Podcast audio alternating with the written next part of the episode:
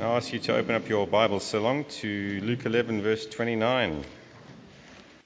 As the crowds increased, Jesus said, This is a wicked generation.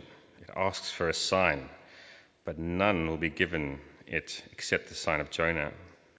For as Jonah was a sign to the Ninevites, so also will the Son of Man be to this generation. The Queen of the South will rise at the judgment with the people of this generation condemn them, for she came from the ends of the earth to listen to Solomon's wisdom, and now something greater than Solomon is here. The men of Nineveh will stand up at judgment with this generation and condemn it, for they repented at the preaching of Jonah, and now something greater than Jonah is here. No one lights a lamp and puts it in a place where it will be hidden or under a bowl. Instead, they will put it on its stand so that those who come in may see the light. Your eye is the lamp of your body. When your eyes are healthy, your whole body is full of light. But when they are unhealthy, your body is full of darkness. See to it then that the light within you is not darkness. Therefore, if your whole body is full of light and no part of it dark, it will be just as full of light as when the lamp shines its light on you. When Jesus had finished speaking, a Pharisee invited him to eat with him. So he went in and reclined at the table. But the Pharisee was surprised when he noticed that Jesus did not first wash before the meal. Then the Lord said to him, Now then, you Pharisees, clean the outside of the cup and dish but inside you are full of greed and wickedness. You foolish people, did not the one who made the outside make the inside also? But now, as far as for what is inside you, be generous to the poor, and everything will be clean for you. Woe to you, Pharisees, because you give God a tenth of your mint, rue, and all other kinds of garden herbs but you neglect justice and the love of God. You should have practiced the latter without leaving the former undone. Woe to the Pharisees, because you love the most important seats in the synagogues and respectful greetings in the marketplaces. Woe to you, because you are like unmarked graves, which people walk over without knowing it. One of the experts of the law answered him, Teacher, when you say these things, you insult us also. Jesus replied, You are experts of the law. Woe to you, because you load people down with burdens they can hardly carry, and you yourselves will not lift one finger to help them. Woe to you, because you build tombs for the prophets, and it was your ancestors who killed them. So you testify that you approve of what your ancestors did. They killed the prophets, and you build their tombs. Because of this, God in his wisdom said, I will send them prophets and apostles. Some of them they will kill, and others they will persecute. Therefore, this generation will be held responsible for the blood of all the prophets that has been shed since the beginning of the world, from the blood of Abel to the blood of Zechariah, who was killed between the altar and the sanctuary. Yes, I tell you, this generation will be held responsible for it all. Woe to you, experts of the law, because you have taken away the key to knowledge. You yourselves have not entered, and you will be hindered, and you have hindered those who were entering. When Jesus went in outside, the Pharisees and the teachers of the law began to oppose him fiercely and to besiege him with questions, waiting to catch him in something he might say. Meanwhile, when the crowd of a thousand, of many thousands had gathered, so that they were trampling on one another, Jesus began to speak first to his disciples, saying, Be on your guard against the yeast of the Pharisees, which is hypocrisy. There is nothing concealed that will be, not be disclosed, or hidden that will not be made known. What you have said in the dark will be heard in the daylight, and what you have whispered in the ear and the inner rooms will be proclaimed from the roofs. I tell you, my friends, do not be afraid of those who will kill the body and after that can do no more. But I will show you whom you should fear.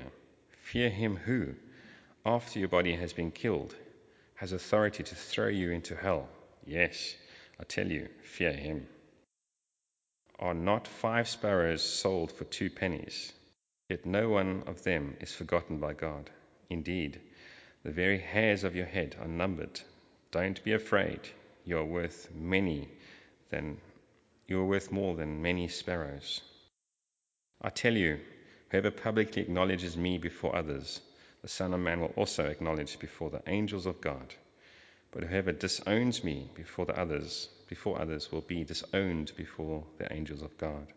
Everyone who speaks a word against the Son of Man will be forgiven, but anyone who blasphemes against the Holy Spirit will not be forgiven. When you are brought before synagogues, rulers, and authorities, do not worry about how you will, be de- you will defend yourselves or what you will say, for the Holy Spirit will teach you at that time what you should say. Good morning, everyone. How keen are you for some work this morning? Are you ready to roll up your sleeves? This is a fantastic passage. And I hope I can do it justice. So let's pray.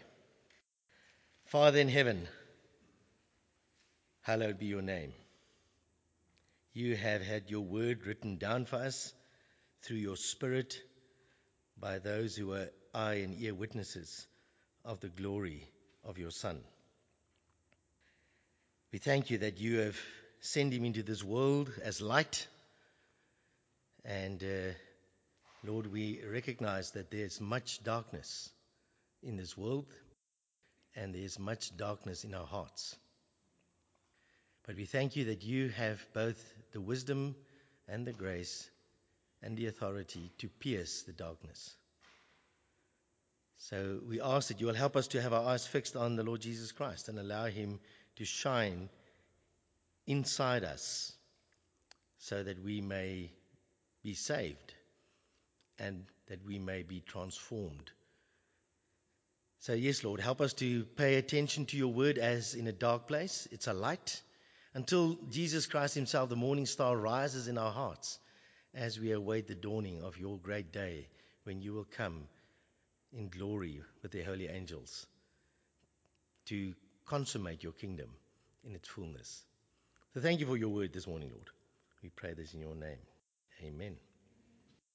So you should have an outline there. The outline is fairly long and extensive, and I'm trying. I'm, I normally write long and extensive outlines and hope that I won't be long and extensive, but then I end up being long and extensive. Um, but uh, I hope that I've written that out there for you because I can't tackle everything that is in this fairly extensive passage. But first, by starting simply by this idea, says who? I'm sure you are very well aware that when you have an argument with somebody about whatever it is that you're having an argument about, uh, you have a tendency to call on these enormous authorities that back your position. They are called they. They say. Or the scholars say. Uh, or science says. I never knew science could speak, but people say science says. Very interesting when you start to look at that reality. Have you, you've experienced that? Guilty? Hands up. No one guilty in this. Okay, so fantastic. No one guilty in this church. This is great.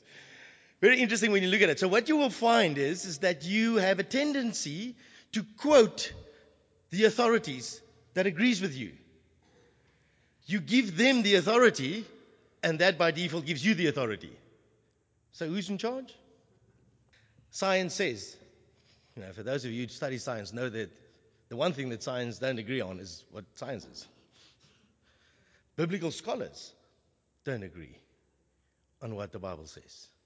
So I quote the guys that backs me because that's what I want to say, and that's the way I get to win the argument. See how it works? Fascinating reality that we are living in. So we have this unknowing tendency to do that. And this is sitting in the background of this entire section where Jesus has come as the Word of God, who is the Messiah. He's on his way to heaven via Jerusalem. He is calling on people to take him seriously, to look at him, to listen to him, to receive him, so that they may work out what is it that they believe about life and about death and about eternity. Um, and it's fascinating. And he realizes that this whole journey that he's on does not happen in a vacuum. There's a whole host of people uh, who have voices. Now, even if you just take the Jews, and we're not going to get into that, but the Jews as a group were a voice. But inside that Jewish voice were many voices. There was the Sadducees, there were the Pharisees, there were the teachers of the law, there were the Herodians, there were the Zealots, and they all had their own idea about what is true and what is authoritative and what does it mean and how should I evaluate Jesus. And uh, I take it we do the very same thing. Uh, apparently, there is about 40 different major denominational lines in the world that kind of flares out to about 40,000. Lots of voices. But here's the interesting thing that this passage is highlighting is that the loudest voice of all the voices out there is your own. Your voice in your heart is the most consistent, the most dominant, the most vocal voice that there is.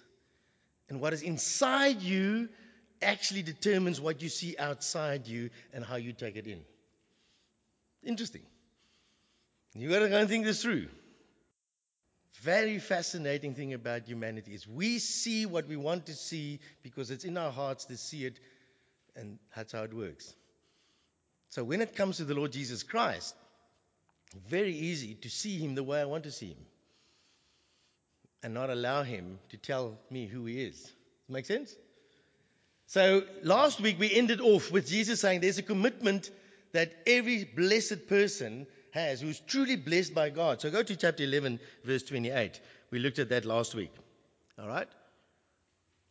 The kind of the two brackets that we had last week. Blessed rather are those who hear the word of God and obey it. So there are those who accept the word of God as authoritative. And Jesus says the blessed ones are those who can hear it and who, and this language says obey it. Actually, it means keep it. It means guard it. It means actually treasure it. Hold it close to you. They are the truly blessed ones.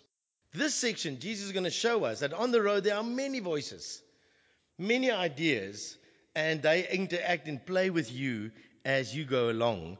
And he's going to do it in the context of his day. All right? So, what he's going to give us, he's going to give us positive examples and negative examples. So, you have to te- be taught two ways. Let some people pay your dumb tax. So, let learn from their mistakes. And then there are other things where he says these are the right ways to do it, follow them. And so he's going to give us a couple of very interesting examples. So the, the story is structured. The first little bit is around this idea of a sign of Jonah. So there's some negative and positive examples and some teaching. The heart of this section really lies in verses uh, 33 to verses 36. That's the heart of the teaching of this section. Then you've got a very long, extended section of another kind of authoritative confusion that relates to the Pharisees and the teachers of the law. And then you have the consequences in the next section from 12, 1 to 12, um, about what are the benefits of letting Jesus Christ set the agenda for your life, taking his word into, into your heart holding it there, keeping it there, so that it may actually transform you. So that's the kind of how the passage is structured. Okay, so if you get fallen asleep somewhere along the line and you wake up, then you know at least more or less where we are. All right. So firstly, Jesus addresses the whole, whole idea of people looking for a sign, and he calls those who are looking for a sign as wicked. Very interesting. Why does he call them wicked? Why is it wicked to look for a sign? The word wicked here is very interesting. The word wicked is here is not immoral, like in a murderer or a rapist or a guy who steals. That's not the wicked that he's using here. The word here, wicked, means people who place a burden on you that is not required. That is a wicked person in this context. So they are coming to Jesus and they say, We've seen what you've done. We've heard what you say. You've raised the dead. You've calmed the storms. You've done all of those things. But since we don't like your message, what do we do? We normally do when we don't like the message, we shoot the messenger. That right? You don't like the message, you shoot the messenger. So here's what they're trying to do. They don't like the message that Jesus is teaching, so now they're starting to have a problem with Jesus. They're trying to get rid of him. And they say, okay, okay, okay. if you can give us another evidence of your authority, then we'll believe. So all you are doing is you are extending the goalposts. You don't want to believe the message that you hear. You don't want to evaluate it and weigh it. You don't like it. So then you ask for further validation, which is actually not looking for validation. See how weird it is? The moment you hear Jesus speak and you say, You must give me another sign of your authority, it means you have not heard what he said in the first place. And that's why Jesus says, The sign of Jonah will, is the only sign they'll have. Jonah was this weird, funny, wacko prophet that tried to run away from the living God who made the land in the, dry, in the sea.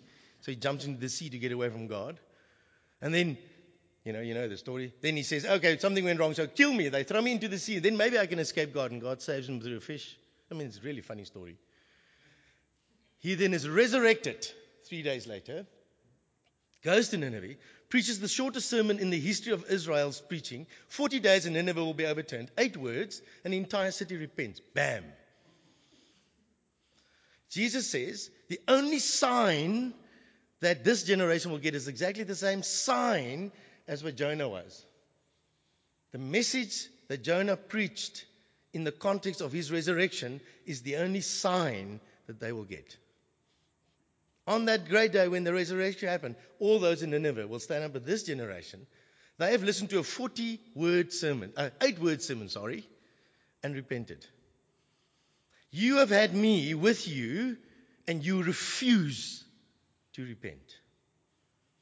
You've received more than Jonah because someone greater than Jonah is here that speaks more obviously truth than Jonah, and you refuse to listen to it. So your judgment is going up. Because in your heart, you don't like what you hear. You play games with trying to find more authority. And the same with Solomon. Queen of Sheba was way uh, away, and she heard Solomon is a wise guy. So let me go and find out from Solomon how wise he is. Let me go and have a look. And she came to him and she discovered, hey, they haven't only told me half of how wise you were. Because, like Jonah, the message and the messenger is one. Solomon, with his wisdom, was one. Where do you go to find out Solomon's wisdom? You go to Solomon. You don't go and ask somebody else if Solomon's wise. If he's the wisest guy on earth, how do you find someone else that will validate that he's the wisest on earth? See what he's saying? How can you find another Messiah that will validate that I am the Messiah?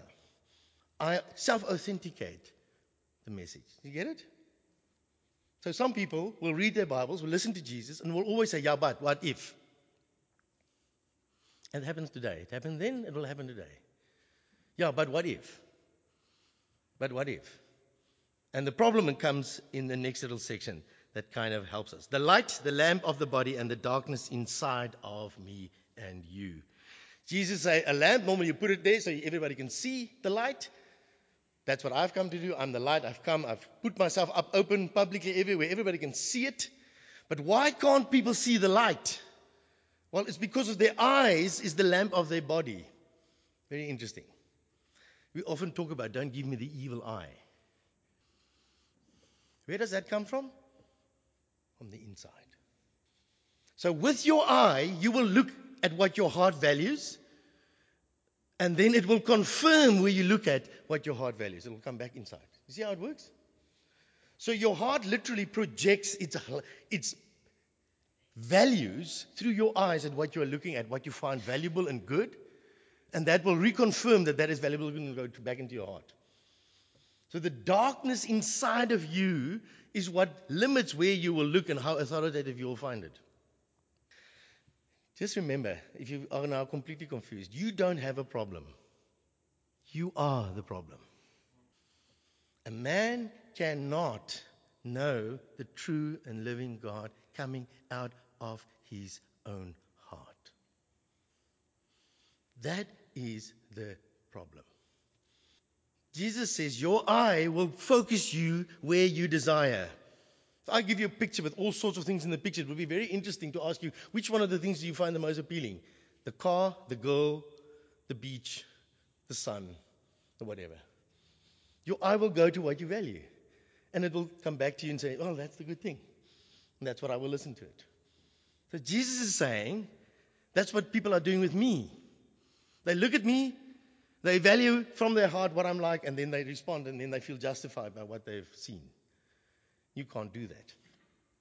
See, you've got to hear it, and then you've got to keep it inside you so that it will expose the darkness inside of you, so that you may make those changes. It takes time and effort. It is not straightforward. You can't just hear it and say, ah, that's it. That's easy. He says, no, you've got to hear it and then guard it inside. Let it expose the darkness so that you may become light. Because you cannot become light by your own generative powers. You will only remain darkness. So take your eye and turn to the light. Look at that light, suck it in, hold it there, keep it there, value it there. Let it do this work here. When it takes you where you are terrified of everybody finding out who the heck you really are and how you feel about yourself. And discover that I've come to set you free from that very thing that is inside there. I have the power to heal, to restore, so that what then comes out is good and truth and grace and God. See what he's saying? So on this road, know that there are many voices, really, what Jesus is saying. But that's the heart of it. If I can get you to grab that, that you will recognize you are your own biggest problem. The arrogance of your heart and the way you reconstruct reality is your problem. You have to look at Jesus. Actually, you get to look at Jesus. Look and evaluate whether you are anything like him. Draw him in because he will give healing and forgiveness and light so that it will be able to come out. All right, you've got it? You got that, we can go. If you will ask God the Spirit to make you hold on to His word before you too quickly agree with it or too quickly reject it, that's the biggest problem we have. We want to agree too quickly. If you too quickly agree, you haven't heard it. If you reject it too quickly, you haven't heard it. You've got to keep it, you've got to hold on to it. That's what Jesus is saying. This is not something you can do Sunday afternoon after your big lunch. Not the time to do this. Go rather sleep. Listen, value it, hold onto it, guard it. Because this will change your life. Or you will condemn yourself while you have the light. As he's just warned those people. You have the light, it's right in front of you, it's in this book. It's lying right next to your bed, and it will condemn you because you haven't got it in your heart. It stayed next to your bed, or maybe in your head, but it's not in your heart. See what he's saying? so vital what Jesus is saying. On this journey, don't be too quick, don't be too fast. Guard this. This is precious. My precious.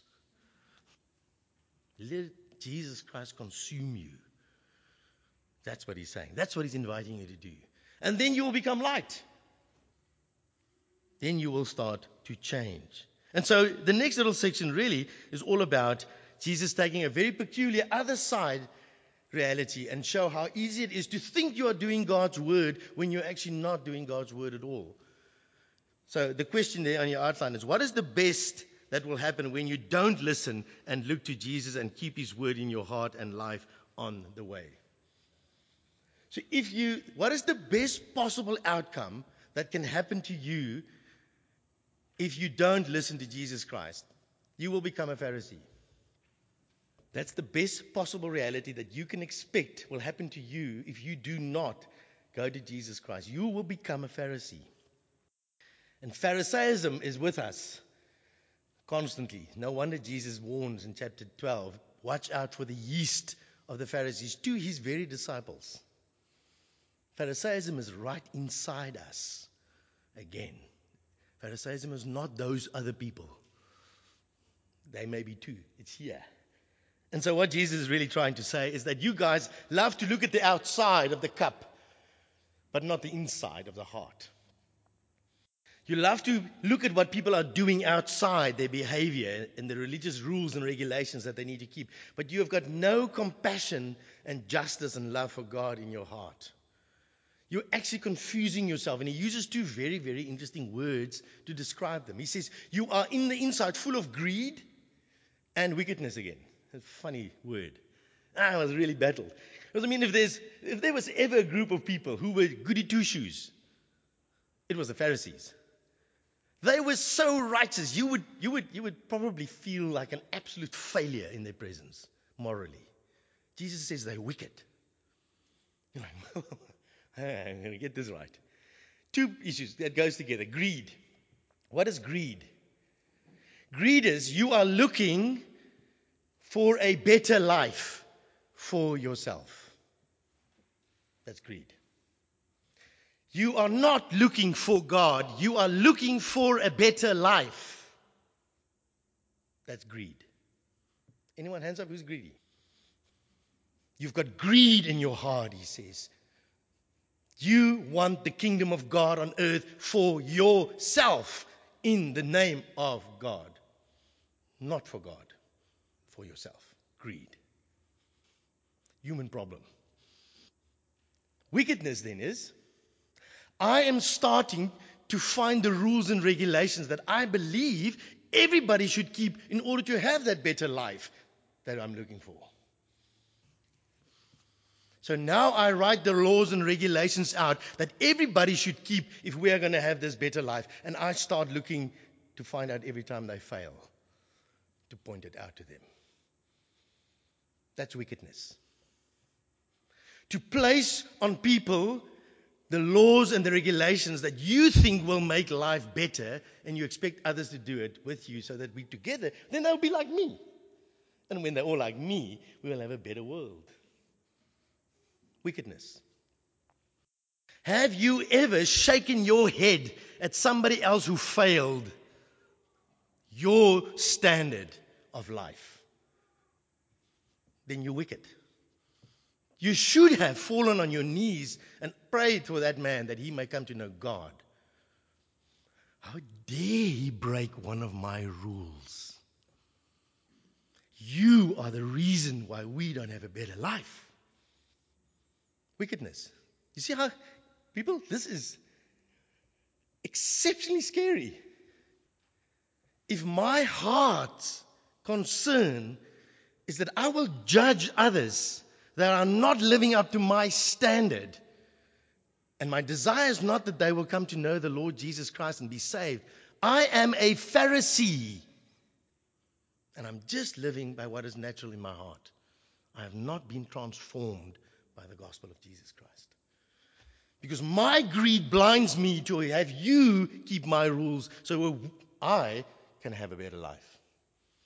You see how this thing works? This is really scary. Jesus says, not good. Pharisaism is well and alive and kicking. And Ludwig has to catch the Pharisee in him on a very constant basis and bring that Pharisee to Jesus and say, Jesus, you have to change my heart, that my number one concern for everybody who does not live by what is right, that I will have a desire to tell them about Christ and not get them to do what I think is right for my better life. How are you now going to read the newspaper without shaking your head? Watch the news.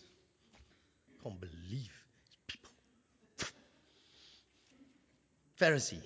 You're just condemning yourself. That's all you're doing. Not even having an effect on that person. You're condemning yourself, and with that, you're condemning others. Because you're not telling them that there's only one way out and that is through Jesus Christ, not by living a better life. You've just condemned yourself and them, says Jesus. He says, You have robbed people of the key to the kingdom, and you refuse, you block those who want to enter. There's a lot of detail here that we're not going to go in, but you see what he's saying? Woo! this is scary stuff. Jesus is saying, Watch out that you don't focus on the inside, on the outside, but focus on both the inside and the outside. You see, the answer is not to focus on the inside. That's the other side. Oh, no, I just love Jesus and I don't do anything else for anybody. No he's saying. First, focus on the inside, then on the outside. Be a complete person, not a half a person. You should focus on the inside first. Bring the Word of God into your heart first. Then you can live out grace and take the message out. So there is this incredible story, isn't it? This dangerous thing. You can go and read the detail. If you've got any questions, you can come tonight or phone me or WhatsApp me or email me or whatever you want to do. There's a lot of detail that we did not go into. All of those examples, six woes, are examples of this very thing that Jesus is talking about. They're not that simple for us because we are not in that culture. So I'm not going to spend too much time trying to untangle them, but they are untangable. Then, just lastly, as we come to the end, here Jesus is now saying, What will happen if you listen and look to Jesus and keep his word in your heart and life on the way with him? The first thing it will do, it will protect you from the use of the Pharisees. Now, it's very interesting because it's hypocrisy. I mean, Greek language is just so brilliant. You know what a hypocrite is? Hypokrites. Anybody here's medical knowledge? Hypo means? Under. Under judging. What the heck? How does that work? What a hypocrite is, he hides under what he presents to you to judge. His true self is hidden behind what he holds out for everybody else. Yeah, I believe in good governance. I believe in everybody should be true and right and good, uh, just not me when it doesn't suit me. I'm holding a standard up that I myself don't keep. I'm hiding behind truth because in my inner being, I'm not that truth. I'm a hypocrite. I'm holding up for everybody how they should live, but inside of me, I've got evil and greed and all sorts of things going on. I'm a hypocrite. See the same thing? He says it will guard you from hypocrisy. Because the second one is the really clincher, isn't it? You will know that absolutely nothing will be hidden. A hypocrite thinks he can hide behind knowledge and standards and rules and expectations. Jesus says, just know this one thing. There is not a thought that you will have that will not be shouted from the rooftops. It will be revealed. That's a terrifying thought. As you listen to me here and your attitude to me, that's going to be revealed. As you judge while you're watching TV, that will be revealed. Every single thing that you have ever thought and said and done will be revealed, no matter how you have cared to try and conceal it. The only answer for that problem is Jesus. Come, Lord Jesus, come into me and show me my darkness. Heal me of my darkness all the bull that I hold out to other people. Please come in and forgive me and heal me and restore me into the image of your very self. Isn't that amazing? That's what he wants to do. But we want to hide, pretend that we are much nicer than we really are. And we actually think we're going to get away with it. Jesus says, There's no way you're going to get away with it. If you follow me, if you listen to my word, if you hold my word in your heart as you go on this way, as you grow in that, the one thing you will know is that not a single thing will ever be hidden. You will become more open. You will open yourself to me. You will open yourself to truth. You will not try and pretend no longer. That's good news, isn't it? He wants you to come. It's scary, isn't it? But good. Jesus is never nice. Eh? He's good. He's not nice. So let Jesus come and deal with your darkness, with your fear, with your history, with your background, with your goals, with your aims, with your desires. Let him deal with it. Bring it to him. He can handle it. He can forgive it and transform it. Then, secondly, you will fear God's rejection, obviously, in the light of all of this, much, much, much more than you'll fear anybody else. Because the worst that a person can do to you is kill you. But God can throw you in hell. Fear Him, says Jesus. God's opinion of you matters more than others' opinion of you or your own opinion of yourself. If you follow me, if you hear my voice, if you guard it in your heart, you will know the only one's opinion who matters is God's. And that will set you free from fearing people and fearing even yourself. See how beautiful this is? Who cares in that sense what other people think of you? And who cares what you think of yourself? The only one who really cares is God, and He has sent His Son to reveal to you life and forgiveness and healing and hope and restoration. How will you not trust Him? says Jesus. How is it that you don't listen to what I'm saying? How is it that you don't guard what I say and value it? Who will you compare me to? See what he's keep on asking all the way through this whole section? And then it won't be an issue for you because you will know that God knows the most insignificant things of life. Sparrows. How many of you have got sparrows in your garden? Birds? How many of you have counted them? Every morning. See if they come back. And what else are you doing with your life? Shouldn't you be doing the very important things of counting sparrows? See what he's saying? He says, God knows every jolly little sparrow that jumps around. And he knows some of us much better than others because he knows how many hair you've got on your head. So, Derek, bad luck, brother. Hilton, you're almost getting there. Gerrit, you're also on the way. Booty. God knows how many hairs you've got in your head. Do you actually think God does not know where you are, what's going on in your life, and that He wants you not to be afraid? See what Jesus If you hear my word, if you guard it in your heart, you will know that God knows the most insignificant stuff. I just lost a lot of hair in the week. Well, somebody cut it off, you know. And God knows how many He cut off. I tried to count. There was this little ball of hair lying on my thing. And I was like, God knows that, He says. So why are you afraid to come and allow me to set the agenda for your life? You can't even count the jolly hair in your head. And God knows that. So come. Acknowledge me in public, He's saying.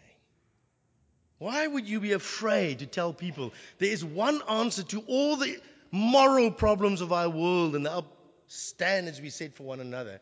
And that is that Jesus Christ contains the heart. So why wouldn't we testify to that? Why are we afraid to testify? He says, if you testify about me in public, I will testify about you where it really matters. That is before the Father.